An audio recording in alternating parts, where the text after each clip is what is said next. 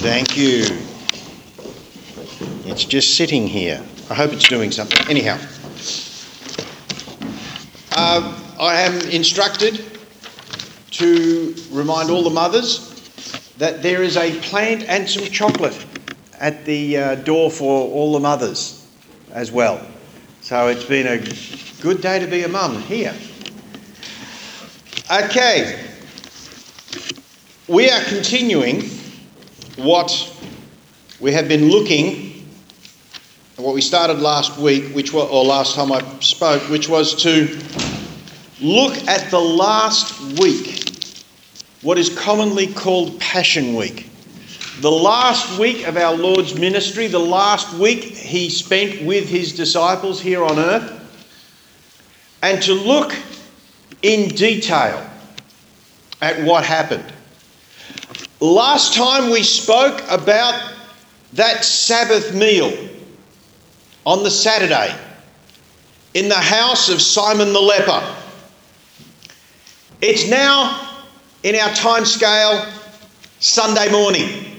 Hey, that fits well. It's Sunday morning, but you have to remember this is the first day of the working week in Palestine. The weekend, so to speak, is over.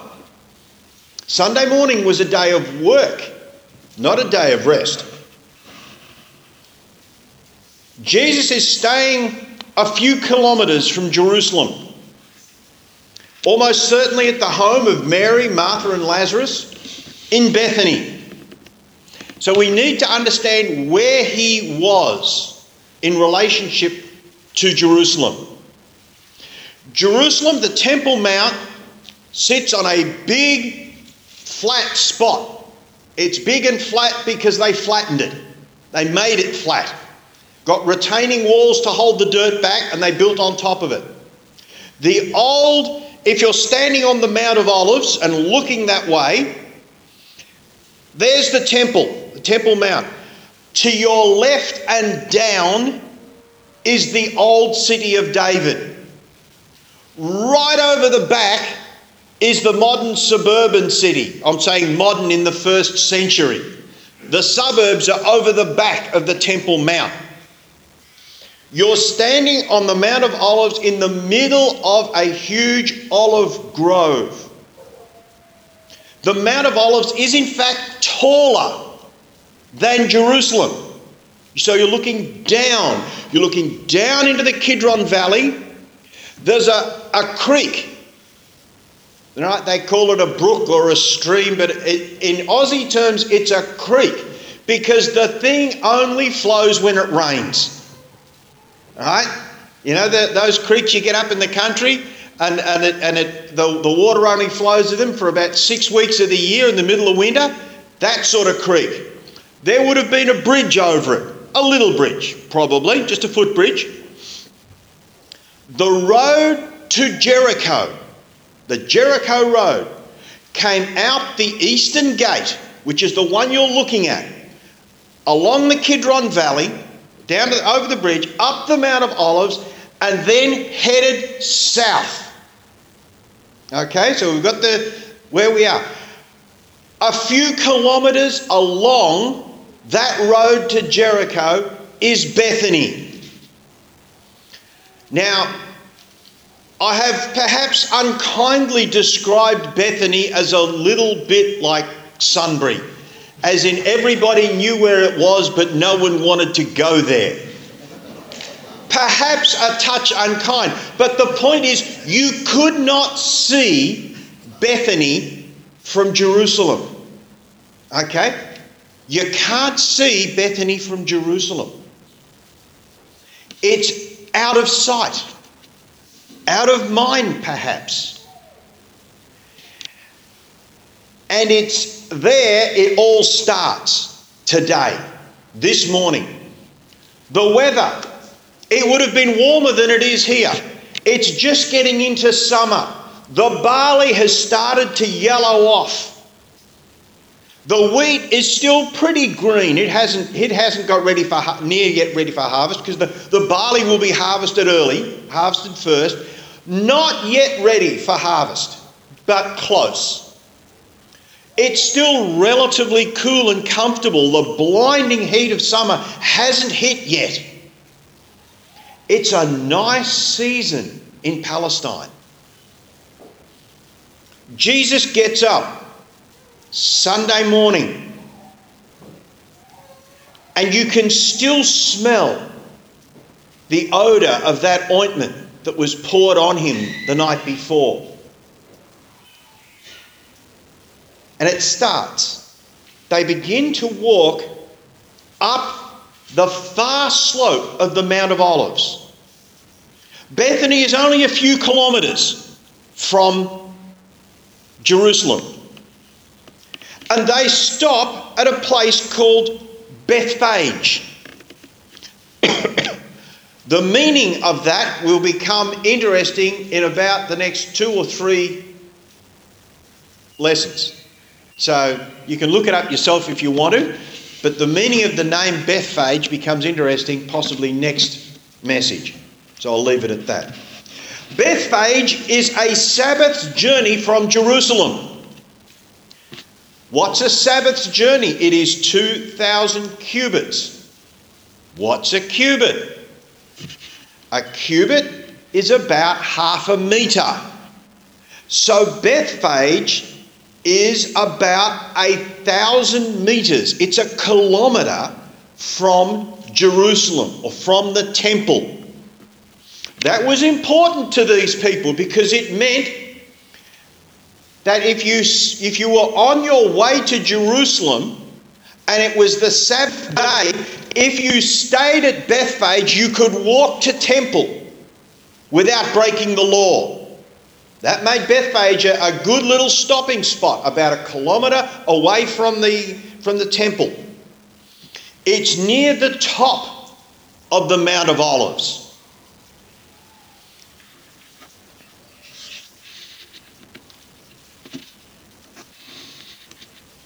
And we stop there, and Jesus sends two of his disciples to get a donkey.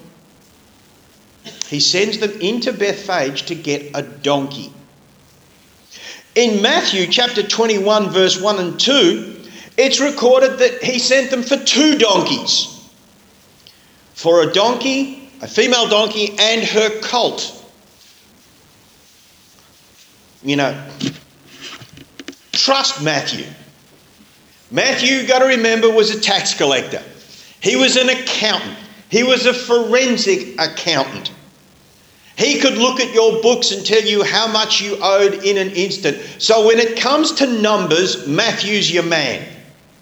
He records there were two donkeys. No one else does. It's interesting that Matthew, in another passage, records there are two blind men healed, whereas everybody else only mentions one. I guess you can take, you know, the, the man out of the accounting house, but you can't take the accounting house out, out of the man. Matthew knew numbers.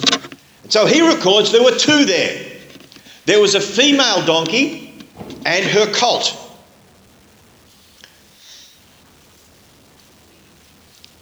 Don't get confused by what a donkey was. We see donkeys. Okay, who's been up close and personal to a donkey? Yeah.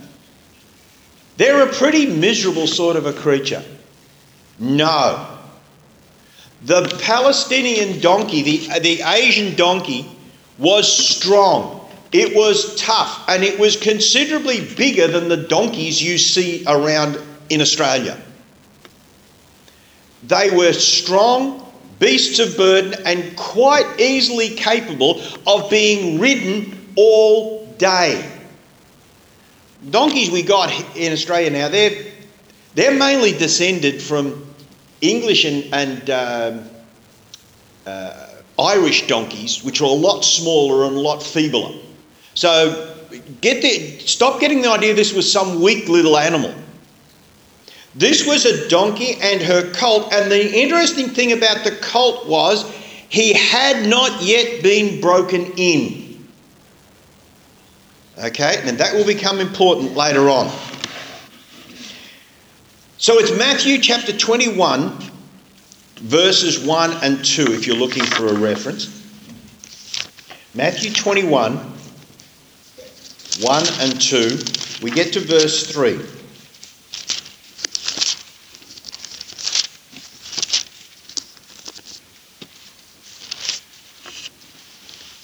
Verse 2, he says, saying to them, Go into the village over against you, and straightway ye shall find an ass tied and a colt with her. Loose them and bring them to me. And if any man shall say aught unto you, ye shall say, The Lord hath need of them, and straightway he will send you. So they went.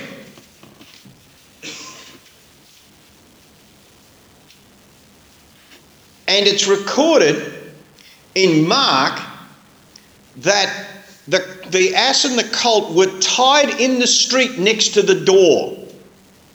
Again, understand what we're looking at here. There is no footpath in Middle Eastern towns. There's no footpath. There's no nature strip. it's the street, the house. You open the door of the house, you're, you're straight away on the street. Okay? That, that's one of the things that, that struck us when you, you walk along the There's no footpath. You walk on the street. And the donkeys were tied next to the door of the house. They walk up to them and they start to undo them. It's recorded by, by one of the gospel writers that the people next door near there said, What are you doing? Luke makes it even more specific. He says, The owner said, What are you doing? And they said, The Lord has need of him. And they said, Then take him. Isn't that interesting? You know? These, these people uh, do the equivalent to walking up to someone's car and getting in and proceeding to drive off. And when the owner says, What are you doing? They say, The Lord has need of it.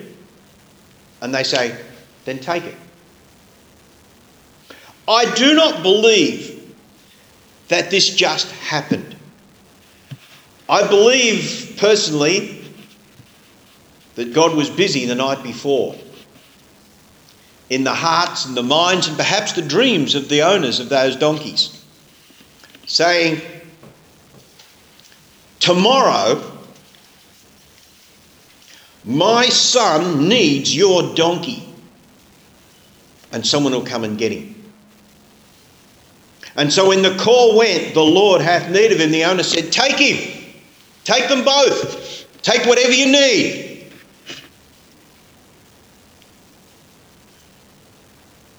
How terrible would it have been for that man to have said, No, nah, can't have it.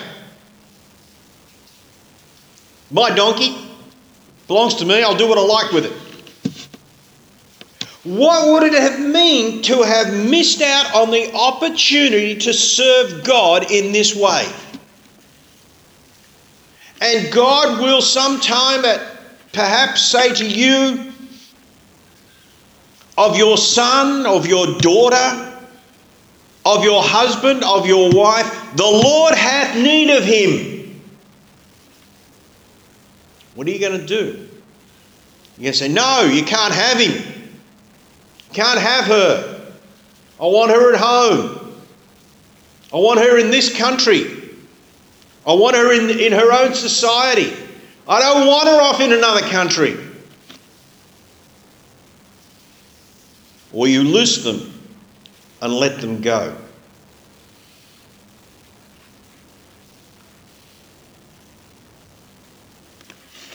A donkey. Why a donkey? Why did the Lord choose a donkey? And why the colt? Why didn't he just ride the female donkey? Are we going to say that it just happened? Or are we going to say, let's have a look and see what the Lord is meaning here? Okay, Let's have a look at what the Lord means about a donkey. Who rode donkeys? Abraham rode a donkey. Genesis chapter 22, verse 3. The judges rode donkeys. Judges 12, 14. There's a record that 70 judges, 40 sons and 30, gra- 30 grandsons of a judge, rode on donkeys. In Judges chapter 5, verse 10, it's recorded that not only did judges ride donkeys, but they rode white donkeys as a symbol of what they were doing. The donkey was ridden by a king. This is interesting. In 2 Samuel 18, verse 9, Absalom rode an ass or a mule when he was caught up by his hair while he was attempting to steal his father's kingdom. Hmm. In 2 Samuel chapter 19, verse 26, Mephibosheth was riding an ass when he was demonstrating his claim to the kingdom of Saul. Oh. In 1 Kings chapter 1 verses 33 to 37, Solomon was put upon the royal ass to counter his to counter the claim of Adonijah to the throne of Israel. Very clearly, when a king rode in to be crowned, he didn't ride a horse, he rode an ass or a donkey, or perhaps a mule, which is counted as much the same thing. Interesting. A king rode an ass to be crowned. There's a story told of a, one of the British uh, governors who was going about doing his work in Palestine during the British Mandate and could not get any cooperation from the villagers. And one of his advisors says, said to him, It's because of the horse. And he says, Because of the horse? And they said, they said, Yes. When a king or a ruler rides a horse, he is riding in as a conqueror. And no one, they said, if you ride in as on a donkey, the villagers will realize you come in peace for their betterment. Ah, there's a very important message here.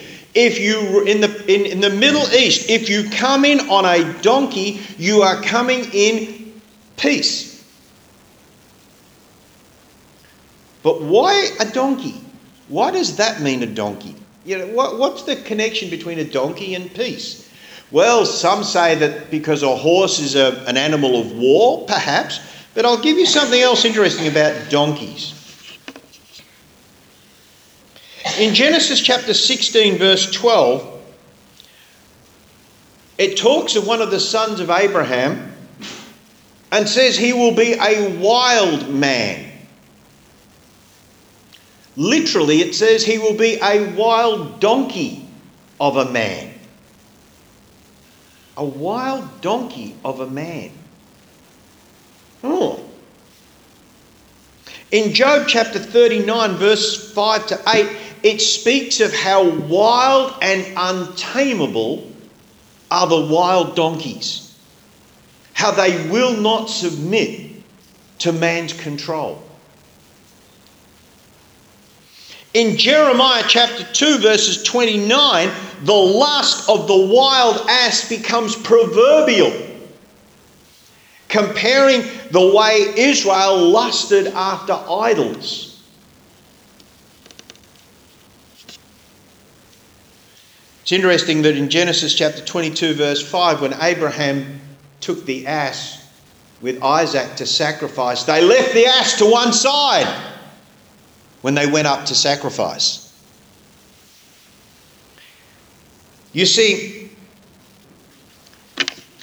asses are a symbol also of stubbornness, of pride, and of a refusal to obey. Are they not proverbial for stubbornness? In 1 Samuel chapter 9, Saul, when anointed to be king, was searching for the lost asses of his father. Yet when David was anointed to be king, he was tending the flock of his father. Isaiah chapter 1, verses, verse 3 says that an ox knows who his owner is, but an ass knows his owner's stall. Isn't that interesting? An ox you can train, say, I'm your boss, come to me. A donkey only knows who feeds him. That's all his interests are the, the feeding of his appetites. Jesus says that his sheep know his voice. So a sheep knows its master's voice, an ox knows who its master is, but a donkey only cares for its own appetites.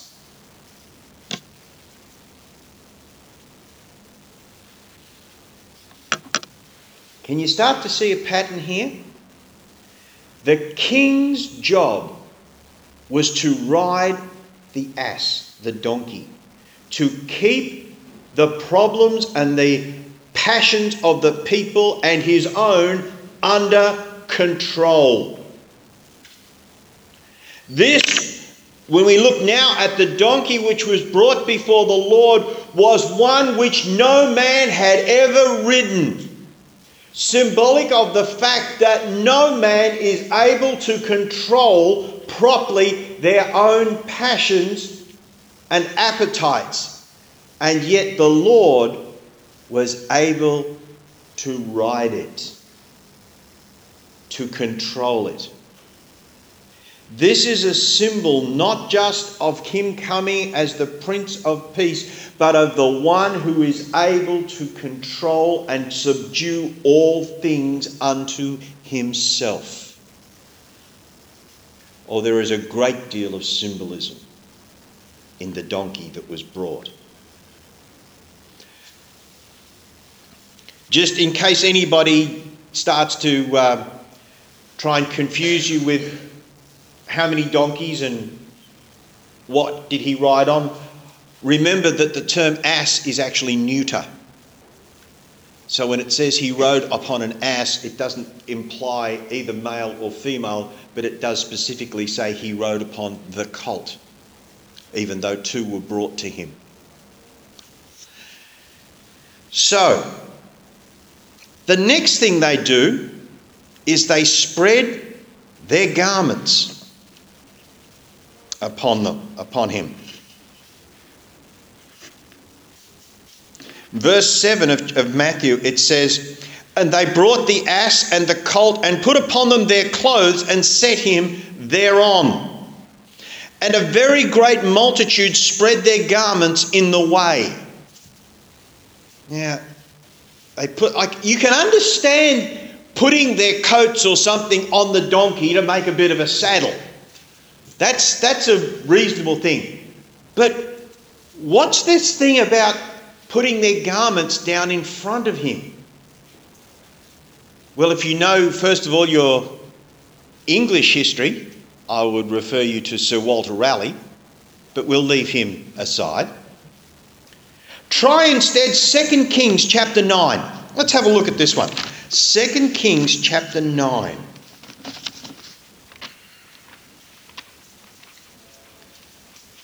Second Kings chapter 9,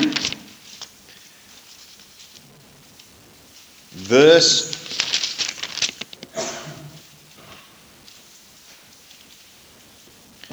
13.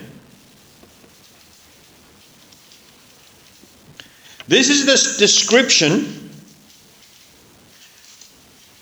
of the anointing of Jehu, the son of Jehoshaphat, the son of Nimshi, as king. We'll look at start at uh, a couple of verses. Uh, start at verse 1. And Elisha the prophet called for one of the children of the prophets and said unto him, Gird up thy loins, take this box of ointment in thy hand, and go to Ramath Gilead. And when thou comest thither, look out therefore Jehu the son of Jehoshaphat, the son of Nimshi, and go in and make him arise from amongst his brethren and carry him into an inner chamber. Chamber. Then take this box of oil and pour it on his head and say, Thus saith the Lord, I have anointed thee king over Israel. Verse 6 And he arose and went into the house, and he poured, poured the oil on his head and said unto him, Thus saith the Lord God of Israel, I have anointed thee king over the people of the Lord, even over Israel. Down in verse 12, and they said, This is his people who are with him, it is false. Tell us now. And he said, Thus and thus spake unto me, saying, Thus saith the Lord, I have anointed thee king over Israel. Then they hasted, took every man his garment, put it under him at top of the stairs, and blew with trumpets, saying, Jehu is king. Okay. Again, this is symbolic of what you would do when a king is announced and anointed. You would take off your coat or your cloak, you would put it down for him to walk on, you would blow the trumpets and say, God save the king. This was the welcome of a king. Make no mistake about it. There, there, there was no doubt in the people's mind what they were doing. They were welcoming the king of Israel.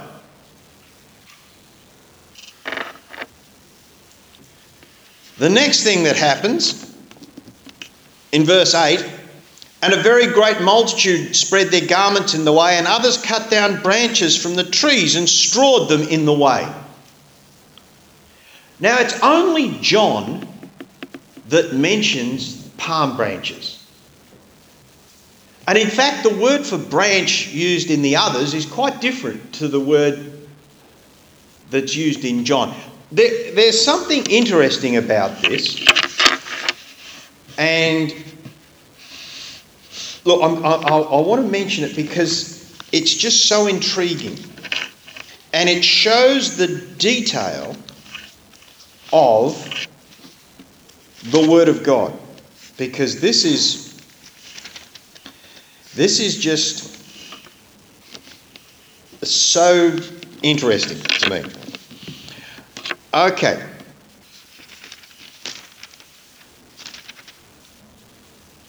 We go to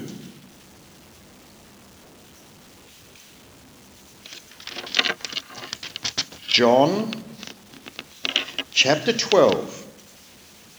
John chapter 12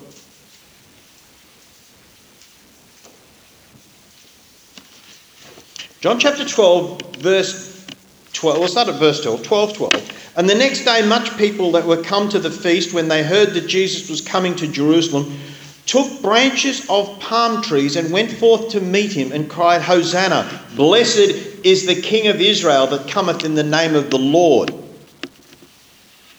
Okay? Is the Word of God accurate to the actual Word? Yes. Okay, is the Word of God accurate to the letter? Right? Look very carefully. They are the branches of palm trees. They are not the branches off palm trees. You see, there's an F missing. They took the branches of palm trees. Because if you go up to the road along which he went, the Jerusalem, the Jericho road that comes in through the Mount of Olives, there are no palm trees. Palm trees grow down south, down around Jericho. Lots of palm trees down there. But the palm trees, the branches are cut off tied up in bundles, and sent all over the place to be used as roofing. The branches, in Greek dendritum, which are spoken of in other places, are different to the branches which are spoken of here as belonging to palm trees. There were, I believe, bundles of palm branches there that people were using for roofing. And they opened up the bundles and waved the palms, palm branches. When it came to cutting down the branches, a different word is used, and they were olive branches because he was going through the Mount of Olives. So, yes, there were palm branches there, but there were no palm trees. For it's not recorded that they cut branches off the palm trees, they were the branches of the palm trees that had been shipped up to be used as roofing material. The Word of God is accurate not just to the word, to the letter. If there's an F missing, it means something. That is how accurate the Word of God is. Because when I went there, I looked and I thought to myself, Palm Sunday, but there's no palm trees. There's olive trees. Olive trees all over the place. And in fact, they were the branches which were cut down. But the branches that were waved were indeed palm branches. You know the, that, that expression, the palm? It's only used twice in all the New Testament. Only twice. Once here, and once, Revelation chapter 7, verse 9, where it says, The redeemed shall stand before the Lamb with palms in their hands. Palm branches. Only mentioned here and in the book of Revelation. So, Palm Sunday. I guess, look, I guess Olive Sunday just wouldn't sound as good, would it? Or Generalised Branches Sunday just doesn't, it doesn't really cut it, does it? So we'll stick with Palm Sunday.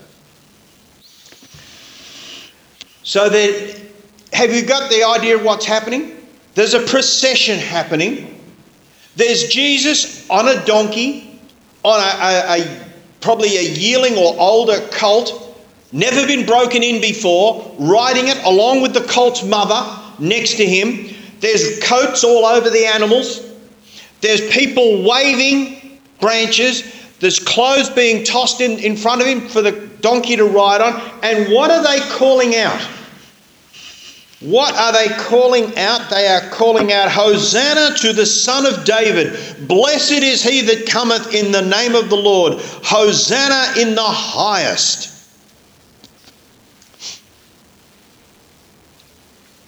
What's Hosanna mean? Well, in one sense, it, it means my granddaughter because that's her name, Hosanna. But it means a lot more than that. What does Hosanna mean?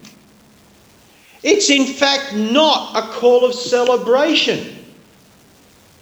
Hosanna means save us, O Lord. Hmm. Save us, O Lord. Now, here's something interesting. You think, oh, yes, that's a call to God to save. Uh uh-uh. uh In 2 Samuel chapter 14, verse 2, and 2 Kings chapter 6, verse 26, both times the phrase which would, would normally translated Hosanna is used for an earthly king. When someone would come before the king and say, King, save me. Usually it was the first words of an appeal to the king's justice. Yeah. The, someone who was making their appeal to the king because they had been wronged, because they had been cheated, because someone had done something wrong to them would come before the king and say, Hosanna, save me, O Lord, because this person has cheated me. Or because my son has been injured and they won't pay compensation. Or my husband has died and they won't make restitution. Save me, O king. That's what they were saying. We think of Hosanna being an expression of to God. No, they were saying it to Jesus as King. Save us, O King. Lest there be any doubt about the symbolism here. Jesus is coming as the Messiah, as the King, and everybody knew it. The symbolism here is unmistakable. Jesus is coming and offering himself as the Messiah, as the King. But where does he go? Where does he head? Does he head to Herod's palace to throw him out? No. Does he head to Pontius Pilate's place to throw out the Roman governor? No. He goes to the temple. To the temple. Why? John chapter 18. Why the temple? John chapter 18, verse 36. Jesus answered, My kingdom is not of this world. Yeah. My kingdom is not of this world. That's why he went to the temple, not to the, the palace of Herod the king.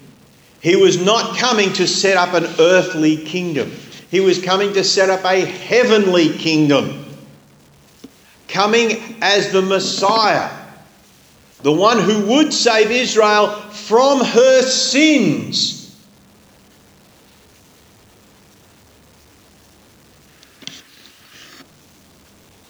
in Luke chapter 19, the Pharisees, when, they, when he gets to the temple, sorry, this is before they get to the temple, they're on their way up to the temple. And the Pharisees say in, in Luke chapter 19, Master, rebuke your disciples for saying this. And he says, If they stopped calling out, the very rocks of the earth would give voice here that the Messiah has come.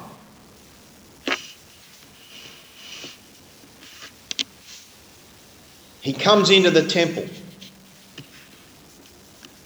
Now, where in the te- when we say the temple, until you've seen it, or until you get a good look at the, the what we're looking at, you miss the point.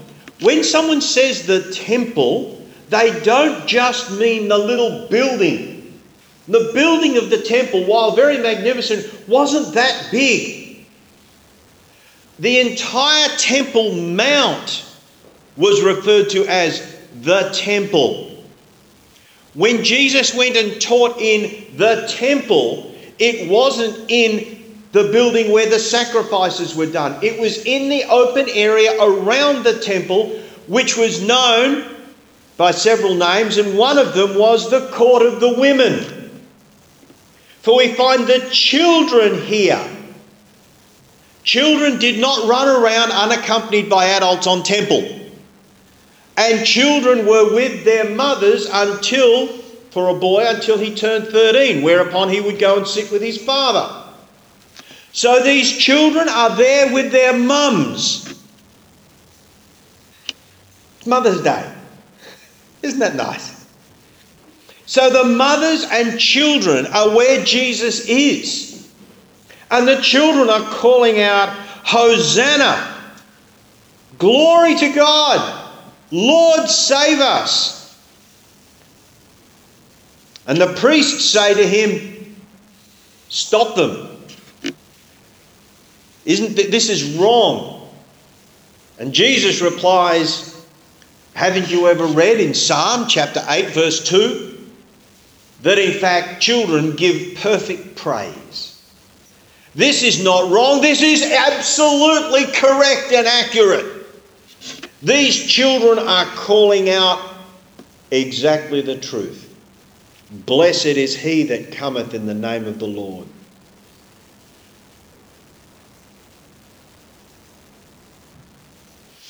I like kids in church. If it was good enough to have children in the temple when Jesus was there, it's good enough to have them in our churches. You do not get good children by sending them to church. You get good kids by taking them to church, with you with them.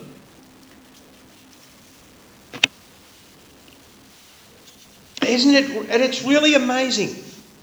In his last act of public worship, think about this. This is the last time Jesus is going to be going into open public worship. He will be disputing and arguing with people, he'll be discussing things later on, but this is the last time he's in an act of public worship. He chooses to spend it with mothers and children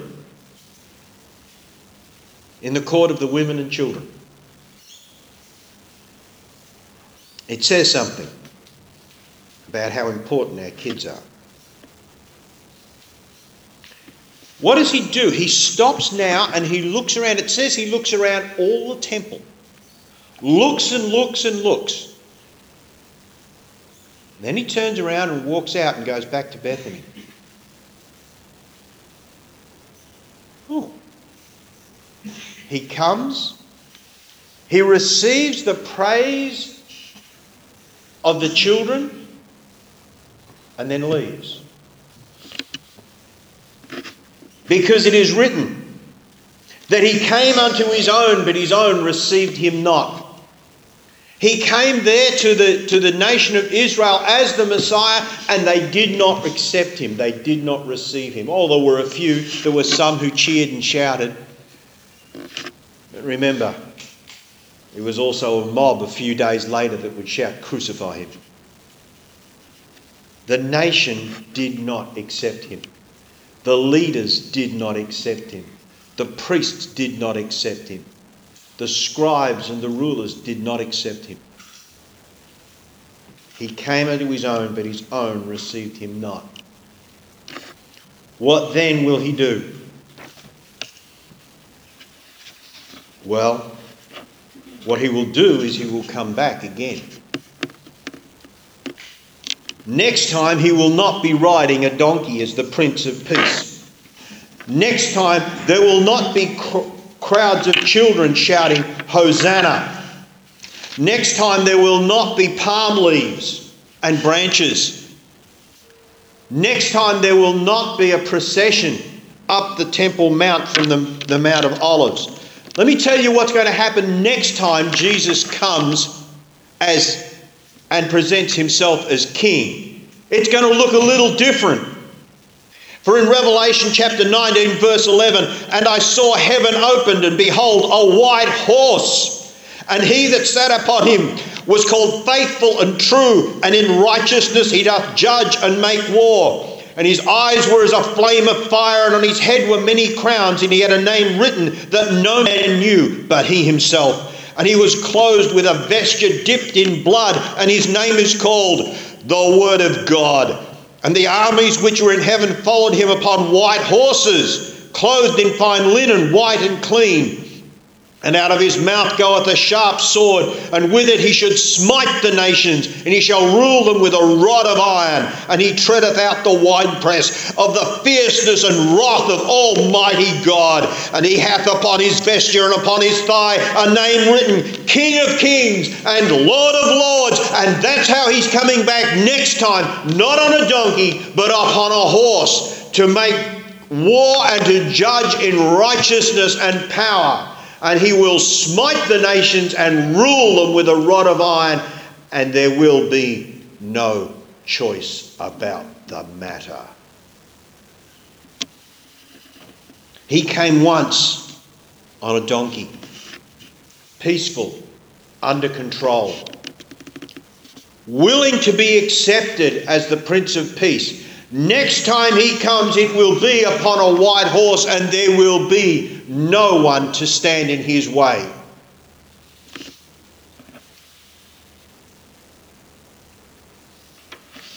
There will be no psalms next time. There will be no palm branches next time. The question is simply which one will you accept?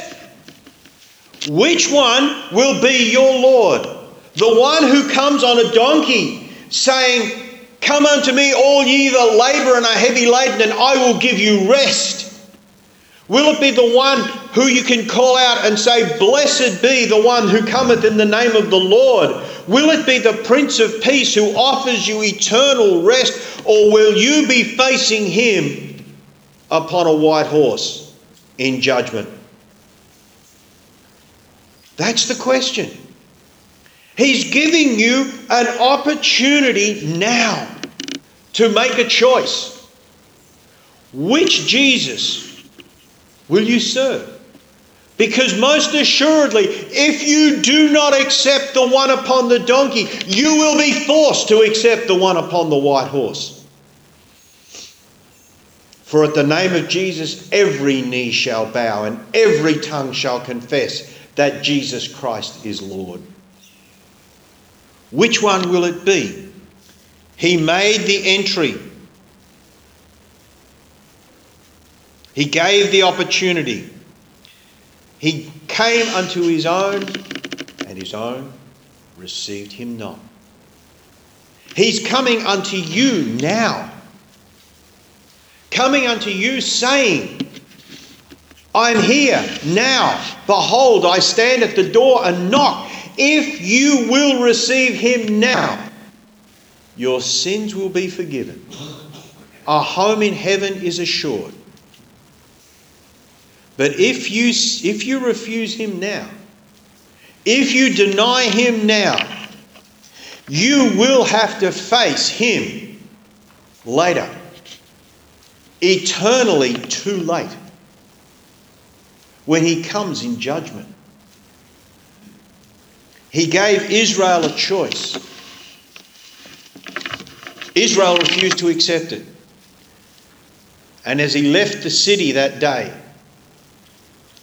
he wept over it, for he knew what was going to come to those who had refused to accept him. And a few years later, it did. Not one stone was left upon another. Because they knew not the day of their visitation. They understood not that this was the last chance. The nation of Israel refused to accept their king. He comes to you now, making that same offer. If you will cry, Hosanna, if you will cry, Save me, O Lord, He will this day, this moment, save you from your sin. If you refuse and say with the scribes and Pharisees, We will not have this man to reign over us, then one day you will be forced to bow the knee when he comes back on a white horse and not on a donkey. Thank you.